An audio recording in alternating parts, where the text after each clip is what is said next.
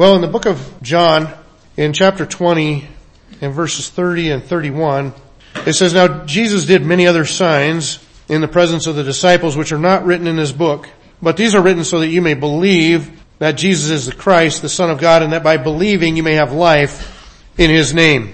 That word believe, I think especially when you get around like the holidays, people will often talk about believing as into something, well you just have to believe. And usually kind of the context of that is as well, but what about this and what about this? And I have these different questions and, and it kind of comes down to sometimes it's just presented as well. You just gotta kind of ignore that stuff and just believe. It's a big popular theme around the holidays. You can find it on plaques and different things that you decorate your house with. Just believe. And it's often kind of framed in that kind of an idea. This is, these are other things that I know, but this is the, this is what I believe. Well, within the Gospel of John, believing is a primary theme. In fact, in this 21 chapters, they'll use the word believe 98 times. That is his main point. In fact, that is the, the continual point as you go through the Gospel of John is that we need to believe. The whole purpose in his writing the book is that we would come to a point of faith, that we would believe in him. Now it's written by somebody who is a very good source.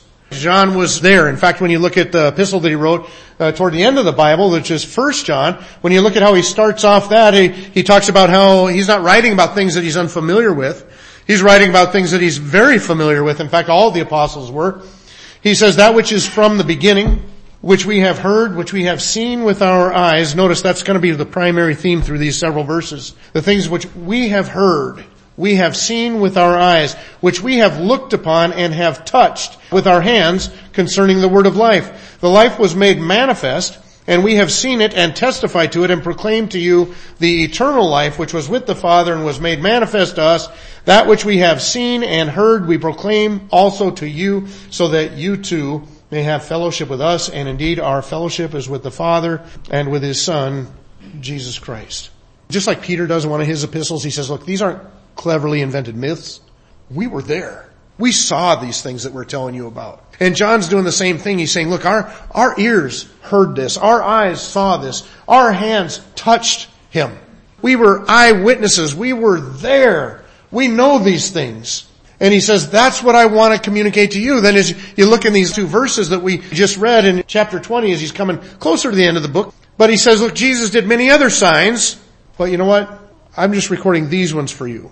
And what is the purpose? What is the reason that he's recording these ones for us? But these are written so that you may believe. He wants two things to happen. He says, I want you to believe. And then through that belief, you will experience life. You will have eternal life. That's his whole goal in the book, is to bring us to a point of believing in Christ, recognizing him for who he is, and embracing him, which brings us eternal life. Now, as we kind of see this book unfold, and it is a, it is a rich book, a very deep book, that's just the path that he's following. And we're going to get to see who Christ is, who different people proclaim him to be, who he himself says he is, who John the Baptist says he is, who different crowds of people say that he is. And you're going to see signs. That word used 16 times in the book of John. He uses that to talk about the miracles and the things that Jesus was doing. Anything that was a miracle that Jesus was doing, John referred to it as a sign. Why? Because a sign points to something. There's a message to it. Those are like road signs. You know, you're driving down the road and you'll see a sign that has a little squiggly and an arrow on the end. It means as you go this direction, you're about to hit a bunch of curves. When we used to drive through the passes back in Washington, there were areas that said watch out for falling rocks. And one time we came around a corner and there was a rock about the size of our car right in the highway. And so it's good to pay attention to the signs. And so signs indicate something. And they communicate. And that's exactly what all Jesus' miracles were, is they were, they were signs. They were, they were communications to us about who Jesus is. So now as we look at the unfolding of, of this book, we're going to look at several different things. One of the things that we're going to see is that in him bringing us to that point of belief, he deals first and throughout the book with proclamations. Statements about who Jesus is. And we see it first of all in his opening proclamation at the very beginning in the first two verses of the book of John. He says, in the beginning was the Word, the Word was with God, and the Word was God. He was in the beginning with God. What does it point to about Christ? He was already there in the beginning. Who was there in the beginning? Well, we go back to Genesis 1. there was only one person there in the beginning, and that was God, and that's exactly where John goes with it. In the beginning, he was with God, and he was God. Definite declaration of at least two parts of the Trinity right there. So we see the, the divinity and the eternal nature of Christ. And then it's kind of interesting because in the rest of the first chapter of John, he's just going to let kind of other people tell the story. In chapter 1 verse 29, John the Baptist sees Jesus coming by and he says, behold, the Lamb of God who takes away the sins of the world. When you get to verse 34 of the same chapter, he says, I have seen and borne witness, still being John the Baptist, that this is the Son of God. Verse 36, I think he again refers to him as the Lamb of God. Verse 38, Jesus turned and saw them following him, and who the them are at this point is there were disciples that were following John the Baptist, and John the Baptist points to Christ, and so they, they turn and start following Christ because of John the Baptist pointed them that direction. Jesus turned to them, and they turned to him and said to him, Rabbi, which means teacher, where are you staying? And so they identify him at least as a, a good teacher at that point. And then in verses 40 and 41, Andrew, it says one of the two who heard John speak and followed Jesus was Andrew, Simon Peter's brother. He first found his own brother Simon and said to him, we have found the Messiah, which means the Christ. And then also with Philip in verses 44 and 45 it says, now Philip was from Bethsaida, the city of Andrew and Peter. Philip found Nathanael and said to him, we have found him of whom Moses in the law and also the prophets wrote, Jesus of Nazareth, the son of Joseph. And in verse 49 it says, Nathanael answered him, Rabbi, you are the son of God. You are the king of Israel. And in John 151, this is actually a statement of Christ himself. He says, truly, truly I say to you, you will see heaven opened and the angels of God ascending and descending on the son of man. And so when you look just in the first chapter, John comes out and says, look, this is the one that was with God. He was God. He was there from the beginning. Then he lets other people tell who he is.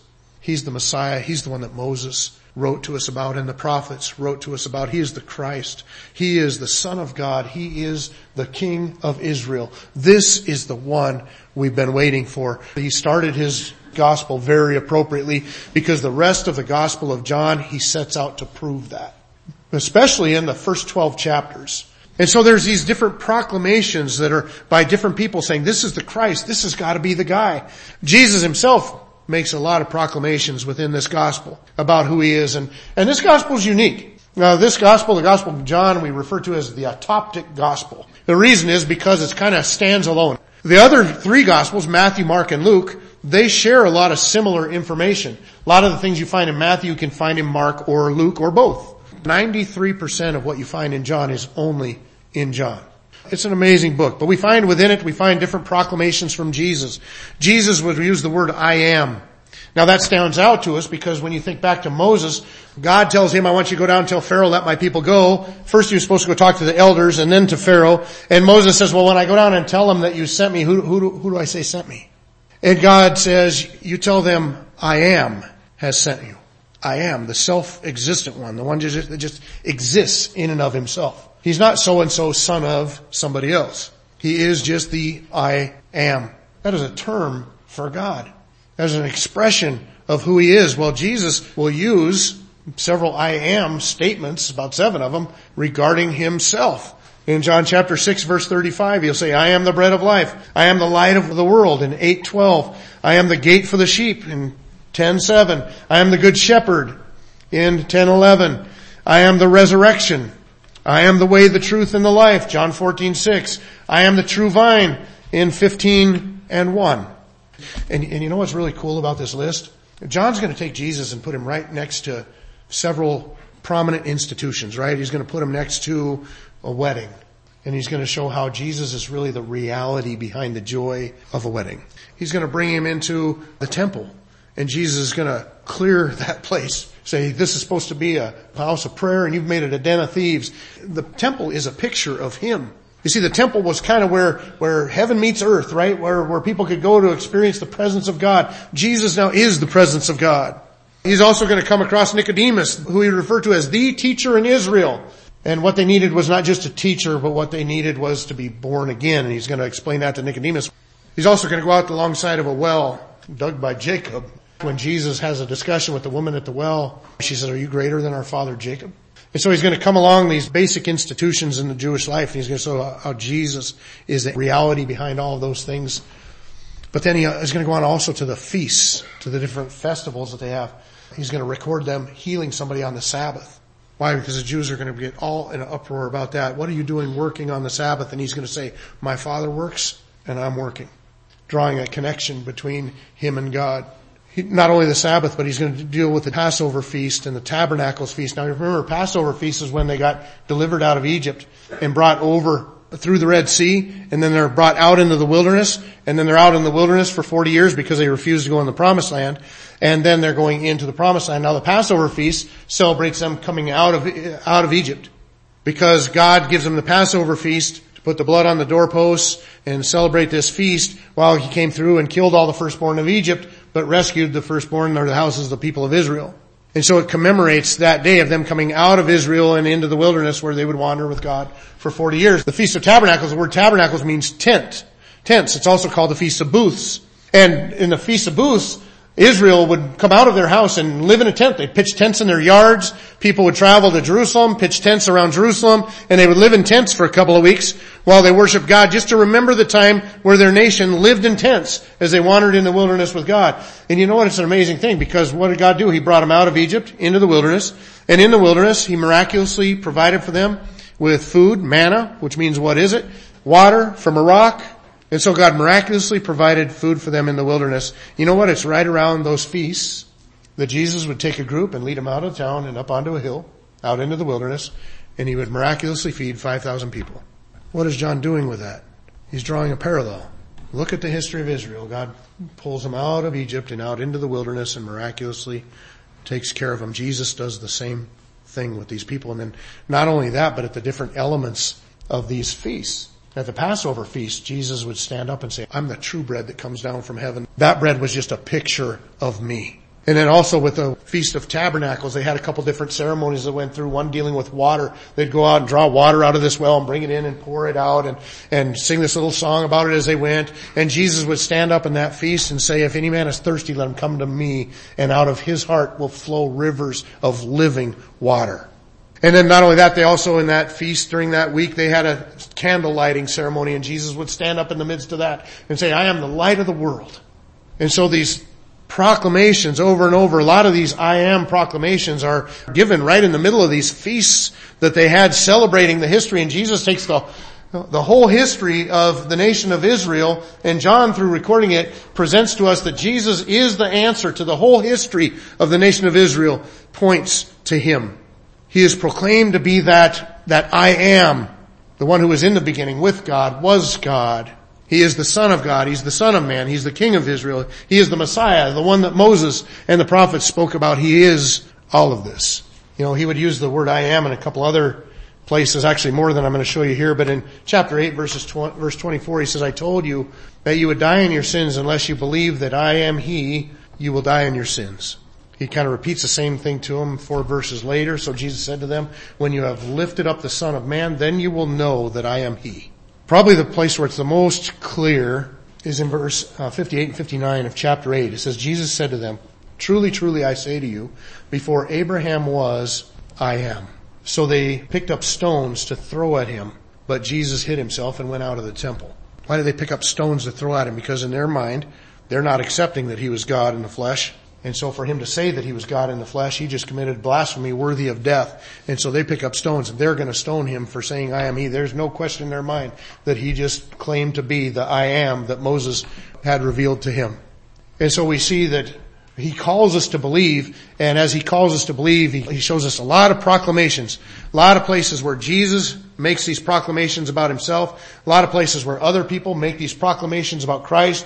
Then also he gives with that to proof. He gives them a bunch of proof. And he does that through the use of what I, what I said before, signs. He gives, does all these miracles. He's going to do about seven, eight different miracles that are recorded in John. And he's going to show us those miracles and, and he say, look, this is the proof. I'm saying that Jesus is the Son of God and this is what supports it. Well, back to the verse where we started. Now Jesus did many other signs in the presence of all. But why is he doing this? To, so that we would believe, to prove to us that, that this is the case.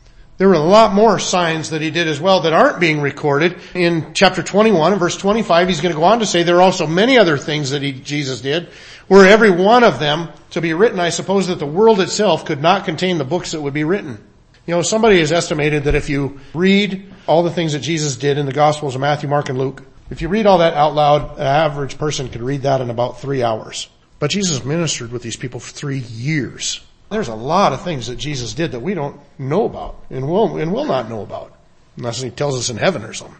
But these ones, he says, are recorded specifically for us to bring us to that point of belief. Now, we see his use of, of the word signs starts in John chapter 2:11. It's the very first miracle that Jesus did. And it says this, the first of his signs Jesus did in Cana and Galilee and manifested his glory and his disciples believed in him. When you get to chapter 4, he heals an official's son. It says this was now the second sign that Jesus did when he had come from Judea to Galilee. The things that he was doing, they were signs to indicate who he was so it would elicit a response from the people that were, that would see those signs. In John chapter 2 and verse 23 it says, Now when he was in Jerusalem at the Passover feast, many believed in his name when they saw the signs that he was doing. So see, the signs are working. They're communicating who Jesus is and, and people are coming to faith. They are believing in him. In fact, even that's what prompted Nicodemus when you get to John chapter 3. Nicodemus, the teacher of Israel and one of the Pharisees, comes to Jesus and why does he come? Because of the signs. He says, Rabbi, we know that you're a teacher come from God for no one can do these signs that you do unless God is with him. And so he's just going to demonstrate all these different signs as proof of who he is. And what are those signs? Well, changing water into wine at the wedding. The healing of the official son, it says, was the second one. The healing of the, of the invalid, the crippled person at the, at the pool of Bethesda. Feeding of 5,000, walking on water, healing the blind man, raising Lazarus from the dead, and the greatest of all, his own resurrection. So he, gives us plenty of proof. He says, look at all these things that happen. He walks on water. He raises the dead. He heals the sick. He, he causes a blind person to see. These are proof of who he is. Well, then he goes from there to discussing his plan. Now this is when we hit chapter 13. Chapter 13 is that time where he sets uh, aside time just to be with his disciples. His disciples need some teaching because their whole life they've been raised to look forward to the coming of the Messiah and he's going to come and he's going to kick out Rome and he's going to set up his kingdom and his empire and that kingdom's coming but it's just not yet. And so they're going to need uh, some understanding of well what's it going to be like. And so this is when Jesus starts takes them aside and he starts to tell them, I'm leaving soon. And they start to get stressed about that. And he says, you, it's okay, you know where I'm going. And they say, no we don't. We really don't. And that's when he tells them, I am the way, the truth, and the life. I am the way there. And all through this passage, he begins to show them what it's going to be like while he's gone. Gives them an example, washing one another's feet. This is what you're going to be doing while I'm gone. It's not like the world, where in the world, the boss is the one who calls the shots and everybody serves them. It's not like that. This is like, you want to be great in my kingdom, you be the one washing the feet. You be the one serving one another with a selfless attitude. He says, not only that, but it's going to be good for you that I go. Why? Because Jesus can only be one place at a time. Jesus says, I'm going to go. The Holy Spirit's going to come. He will be with you because he will be in you. And he's going to explain the ministry of the Holy Spirit. The Holy Spirit's going to come. He's going to convict the world of sin. He's going to guide you into all truth. He's going to show you things to come. Kind of forms a nice outline of what we have in the Bible, which the Holy Spirit inspired. The Holy Spirit is going to equip you, give you the ability to abide in me. John chapter 15. He says, I'm the vine, you're the branches. And you need to abide in me. And because of abiding in Him, we get the nourishment that we need and we produce fruit in our lives. So He says it's going to be a lot like that.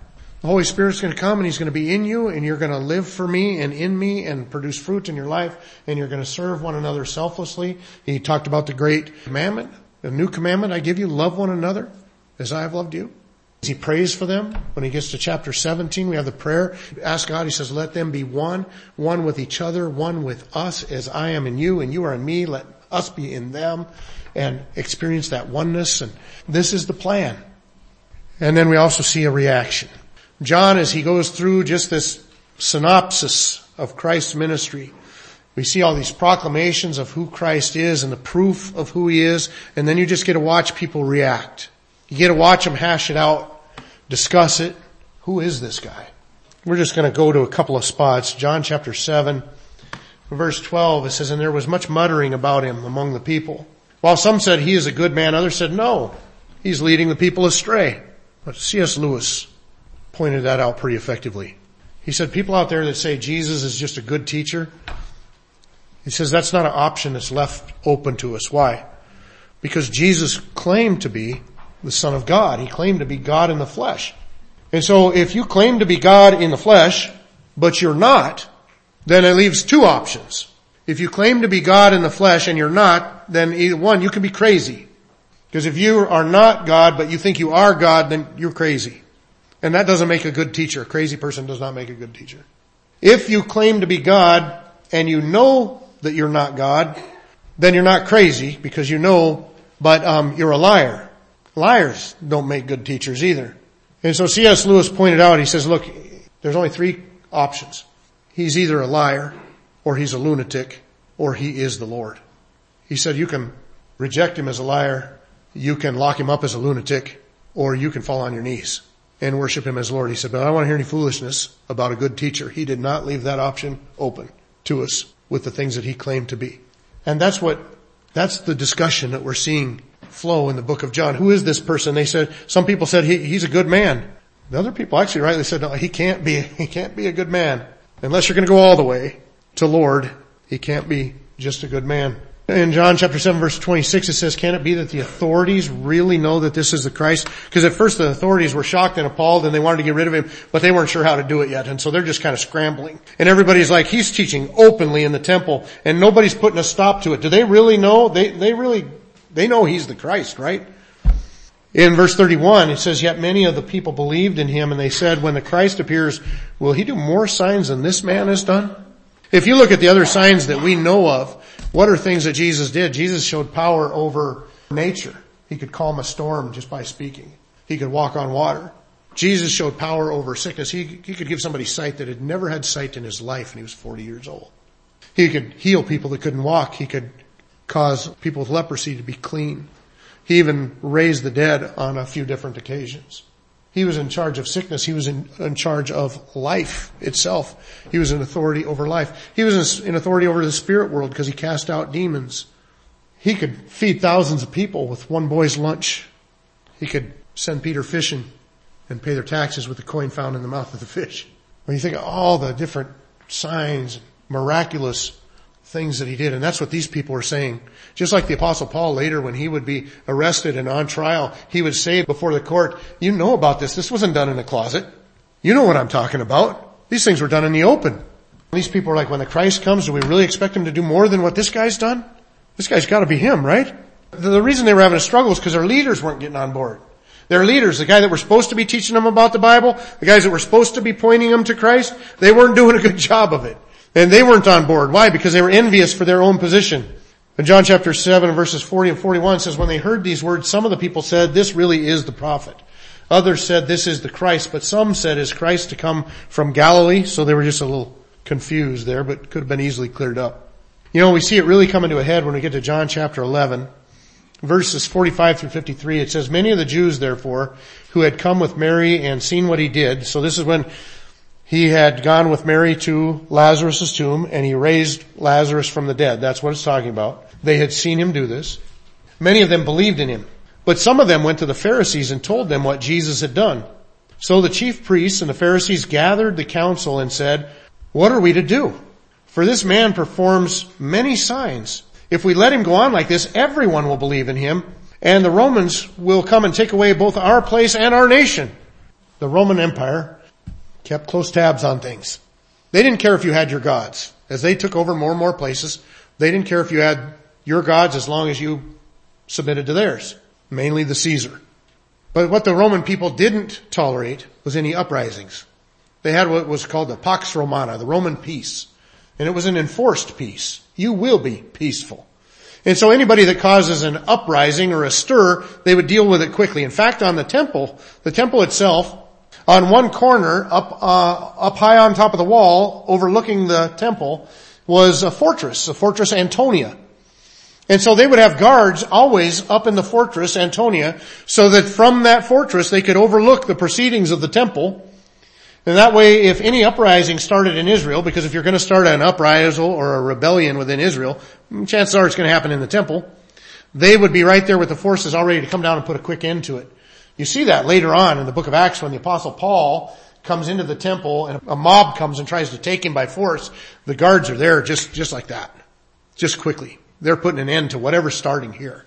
See, that's what the leaders are worried about. They're worried about if everybody comes to believe in Jesus, if everybody's coming to believe that he's the Messiah, at some point they're going to get the big idea to put him on the throne. Rome's not going to tolerate that. And they're going to come in and they're going to take away our position because Rome allowed them a certain amount of authority. And he said, if we can't keep the peace, Rome won't let us have that authority. And so they are adamant that they want to, to get rid of Christ because he's going to cause a real problem for them. The Romans will come and take away both our place and our nation. But one of them, Caiaphas, who was a high priest that year, said to them, you know nothing at all.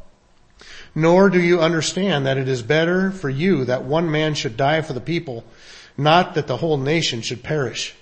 Now he did not say this of his own accord, but being high priest that year, he prophesied that Jesus would die for the nation. And not for the nation only, but also to gather into one the children of God who are scattered abroad. So from that day on, they made plans to put him to death.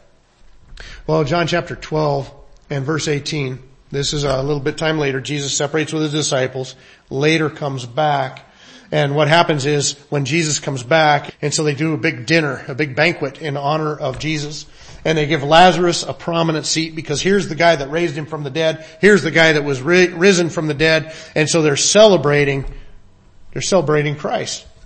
And the religious leaders are fit to be tied. The reason why the crowd went to meet him was that they heard that he had done this sign, raising Lazarus from the dead. So the Pharisees said to one another, you see that you are gaining nothing.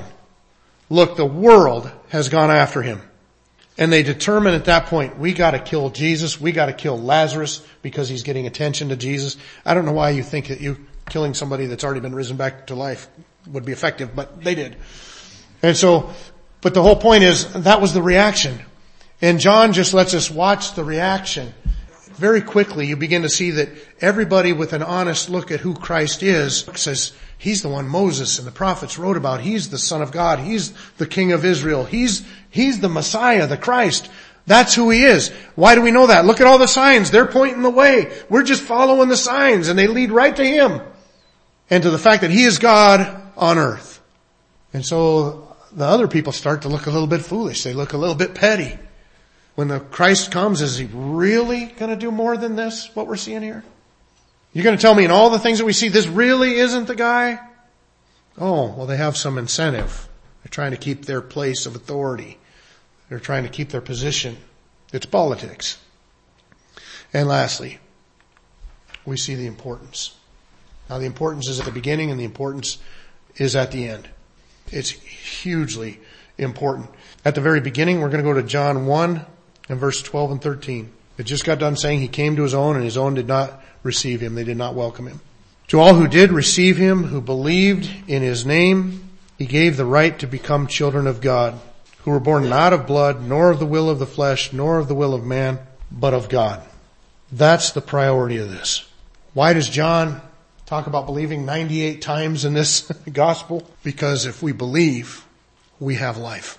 If we don't believe, we're lost and lost forever. So you see, John's purpose is big. He records Jesus proclaiming who he is, proving who he is, and other people's reactions to who he is. But you know what the real point of it is? He says, I'm writing it for you. So every time we read it, as we go through it, he's writing it for you. He's writing it for me. He's saying, look, I was there. I saw it. I handled it. I heard it. And I'm passing it on to you with enough proof to show you who Jesus Christ is so that you can believe, so that you can have eternal life.